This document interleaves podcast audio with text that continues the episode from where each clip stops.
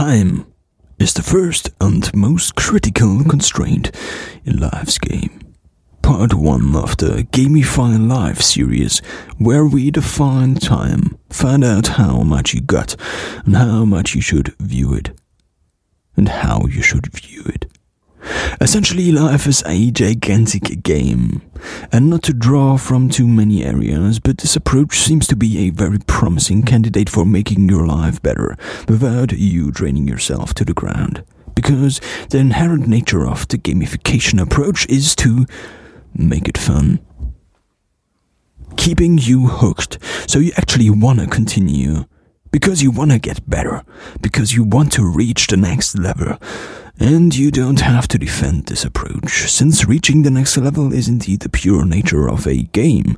Gamification combines so many different aspects of various results of state of the art science that it is almost impossible to include them all here. The one solution to rule them all may be Gamification is the ultimate solution. The basic problem of life is this. We, as the living creature that experiences the present, is the only thing that will ever exist. And we never, and we ever will experience. But at the same time, this doesn't mean that this moment, meaning this moment right now, is the only one to ever exist. Therefore, we have the problem of understanding consequences which could also be synonymous with understanding time. With time being the array of infinitely small units of time, essentially the moment itself is something that doesn't exist, because the moment itself is something infinitely small, and therefore cannot be batched together into a period of time. It's basic mathematics. But that's not that important now.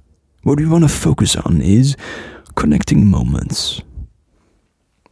For us, a moment is not something infinitely small, but we just take the general understanding of a moment as the thing we can experience, meaning present time, and something we at least think we understand, since experiencing it is basically the only thing we ever did for our whole life. Therefore, shouldn't we be good at it? Well, maybe, Maybe also not. The problem is this if there is one moment, and given we don't die and make it to the next, which of course is a simplification because moments are infinitely small and therefore reaching the next already moves from infinitely small to not infinitely small, we encounter the problem of connecting them. This also means there are infinite versions of you, and your job is basically to satisfy them all simplifying moments in time. Let's just box moments in time into something like a unit of measurement. Let's call it 8 second. And this from now on is our moment and also our smallest unit of time. There exists one version of you for every second you live, for as long as you live. That cats out on all the infinite version and basically averages them together into one single you, since we just pull all those versions existing in our moment the second into one. Life expectancy is either 50 or 100. Otherwise, it's too complicated, and if you want to make something easy to understand, you need to simplify the numbers, because otherwise, we as humans will have problems when doing simple calculations. The problem with basic life expectancy is this it only is an average, meaning you are totally average you probably get an average number of years. Problem is, you can only measure life expectancy once a person, well, died. This means the life expectancy measurement nowadays is the life expectancy of the subset of people, the people among us, that just died.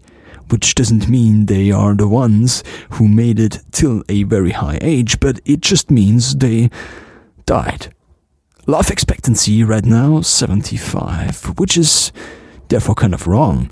This is, of course, only in very developed nations and regions.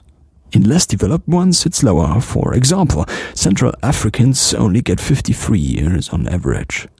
Because the life expectancy of the living population is simply not equal to the life expectancy of the just died, and there, the one of the not living anymore camp.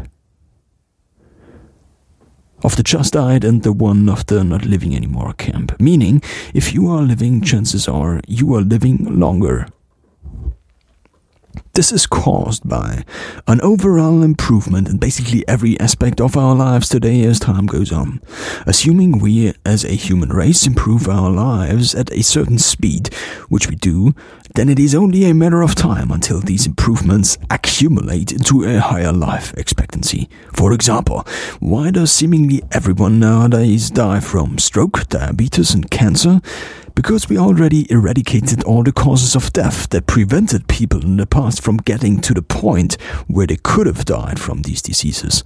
Of course, with diabetes, it's different since it seems to be caused mainly by the lifestyle in terms of activity and nutrition that the advancements in recent time brought along.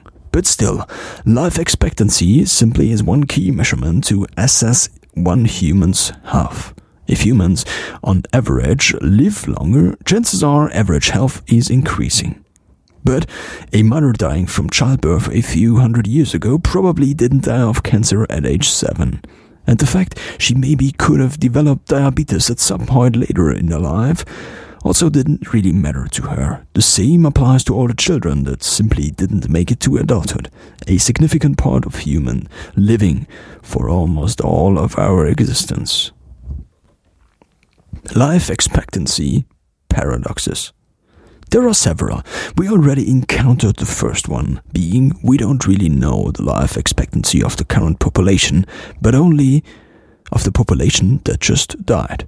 The second one, the younger you are, the more life is added to your life expectancy. Broken down, it's something like this. For every 10 years you live, your life expectancy increases by 1 to 3 years. This is due to advancements in health, nutrition, and so on. But then there is the statistical paradox, which is this. The longer you live, the longer you live.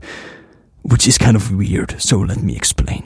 Life expectancy is measuring the average. If you don't, if you didn't die when born, you basically made it and encountered a potential risk, but didn't die from it, which doesn't mean you therefore live longer, but more like you don't belong to the ones that died.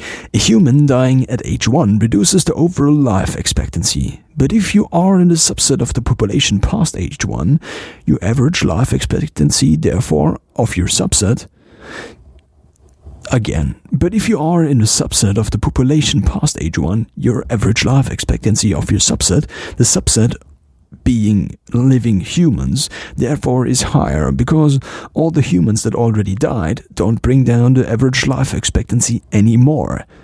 Basically, the longer you live, the, the smaller is your subset. Of course, there is also the evolutionary argument that could be made. The ones that survive are the ones best fitted to survive. Probably a big correlation right there, which of course doesn't necessarily mean causation, which on the one hand could mean you potentially are indeed better fitted to survive, but at the same time it also necessarily doesn't. Since something not being influenced by a human's ability to survive could have killed others in the past, therefore it could just mean you are lucky, and therefore because you are not necessarily still living at a certain age, you. Again, therefore, it could just mean you're lucky, and therefore, because you are not necessarily are still living at a certain age, this could okay this sentence is complicated age could just be due to statistics and not due to you okay this could just mean therefore it could just mean you're lucky and therefore if because you are not necessarily living at a certain age due to due to statistics and not due to you. This is essentially what I wanted to say. Therefore, it could just mean you are lucky, and therefore, it could mean that you are not necessarily are still living at a certain age, and it could be due to statistics and not due to you. Which also means you could potentially encounter something deathly any moment. Deadly any moment, and not being able to cope with that due to you not bringing anything more to the table than somebody killed at an earlier of at an earlier age. than somebody killed off at an earlier age. But the one thing that you should get out of this is this the older you are, the more likely it is you will live even longer. So, someone that lives till 100 probably didn't die of cancer in his 50s. Since the 100 year old is 100 nevertheless, he simply cannot die of cancer in his 50s anymore. Therefore, he belongs to a very small subset and is likely to live even longer since everybody since every day people less lucky die and therefore the average of the still remaining population increases. So finally, if we now want to get the value of life expectancy we want to use for our big gamification experiment, we take 50. Because 75 is just the average, in the past years worldwide average ranged around 70, 71, 72, with women of course outliving men a few years. We could just use the average. We could also use 100 years, but even accumulating all previous effects, only the subset of the just born amongst us probably are moving into their lives with a value of life expectancy somehow close to that. But then the swan comes along there is something called a black swan event. Basically, something nobody can expect and therefore not represented in the statistics already. Consider this. The life expectancy of dinos was probably pretty neat until it wasn't. Because it was non existent anymore. The same can happen to you, with you. Let's say there is a global outbreak of a virus, something like what could it be? Maybe something we all can relate to, maybe something beginning with co and ending with wit. Which maybe kills you completely unexpectedly, or you get hit by something or someone can happen. I don't say it's very likely something unlikely happens to you, which by the way isn't the black swan thing because we know the statistics of unlikely things like getting hit by lightning, but still both can happen to you and chances are even unlikely things must happen to someone because otherwise statistics would be wrong. So even averaging something should give you some security and predictability about the things that could and will happen, there is always the possibility that you are the outlier. So, the average isn't a really good measurement. If you want to be sure, what you actually want is to add a security margin. Therefore, you increase the likelihood of you actually being able to experience those years, and the number that is the easiest and probably fulfills our criteria the best is the nifty 50. I know, that's pretty low. But tell that to someone living and being born. Tell that someone living and being born in a region like Central Africa. It simply wouldn't make sense to give everybody a secure life of 70 years, but to just exclude some people from that. Now, that that wouldn't be fair. Which, well, is not fair, but still there. Back to designing our neat little game. We want to include the most amount of people, but also make it simple. Now, what would be better in terms of psychological impact, knowing you get 50 for sure? Of course not, but with a bigger likelihood. And actually knowing might live longer or assuming 75, 80, 100. But knowing there is the chance you might not make it. Small hint 95% aren't able to solve this. Quote by the internet. The answer is secure is better. People prefer security, and it's actually not dumb to take the bird in your hand and not tomb the bush.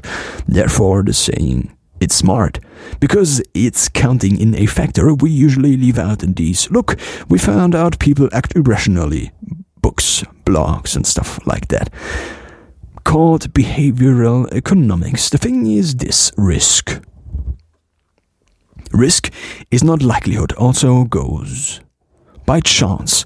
You might already have realized this, but the thing is this it is risky to come for the two in the bush, or in the bush, because it requires further action. It's essentially a bet, at least compared to just accepting the thing you already have. It means trusting the source of information. It means not trusting everything and everyone promising to double your fortune. Ever got a neat email promising you to double your income, number of wives, maybe number of lives? And it's the same with life expectancy. Lower the amount of years you think you can probably live or safely. It sounds probably horrifying at first, but it's essentially just management of expectation. Assume you die at 50 and everything else is on top, a bonus. It's like buying a house and actually getting two, the second one for free. Of course, doesn't happen very often with houses, more with blouses, but essentially you of course pay for both. It's just framing you in order to make you think you get one for free, because chances are you only need one house or a blouse, for some people also a spouse. But the thing is, as with a second house, it's not free. You simply pay for it by getting the first one. With spouses, adding another one may indeed turn out more costly than initially thought. Not the point, but rather we now found the amount of time you get for the ultimate game life. And this is the first constraint we add. Many would argue time is indeed one of the most important constraints because it's a knockout constraint. Let's assume I give you everything you ever dreamed of. Also assume I am the devil. Also assume I am the devil, stating, I give you everything you ever dreamed of. Assume I am the devil.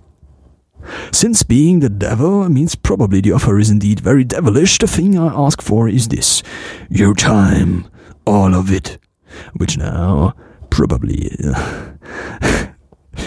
which now knocks out everything else, since you cannot live and also simply not being given anything you ever dreamt of, since you only live for zero ever coked zero? Sorry, coped with zero time? Well, the fun thing is you don't have to. End of story. But the other end of the spectrum doesn't seem to be much fun either. Infinite time. Because if you have an infinite amount, everything becomes pointless. Not that it really becomes pointless, it's just that we somehow just are not made to cope with large chunks of time, with infinite being a very large, you could argue, on almost infinite amount of time. Therefore, maybe you shouldn't view the 50 years you got as very limiting, but rather freeing you from responsibility, from perfectionism, because chances are if you don't start now, you will lose the most invaluable thing you were ever given time. To end this first part of the Gamify Life series, we took a look at the most critical constraint, found out how to view it, how much we have of it, and how it should affect our decisions in the real world, which most likely is indeed not the real world, but actually a simulated one. But that's stuff for another time.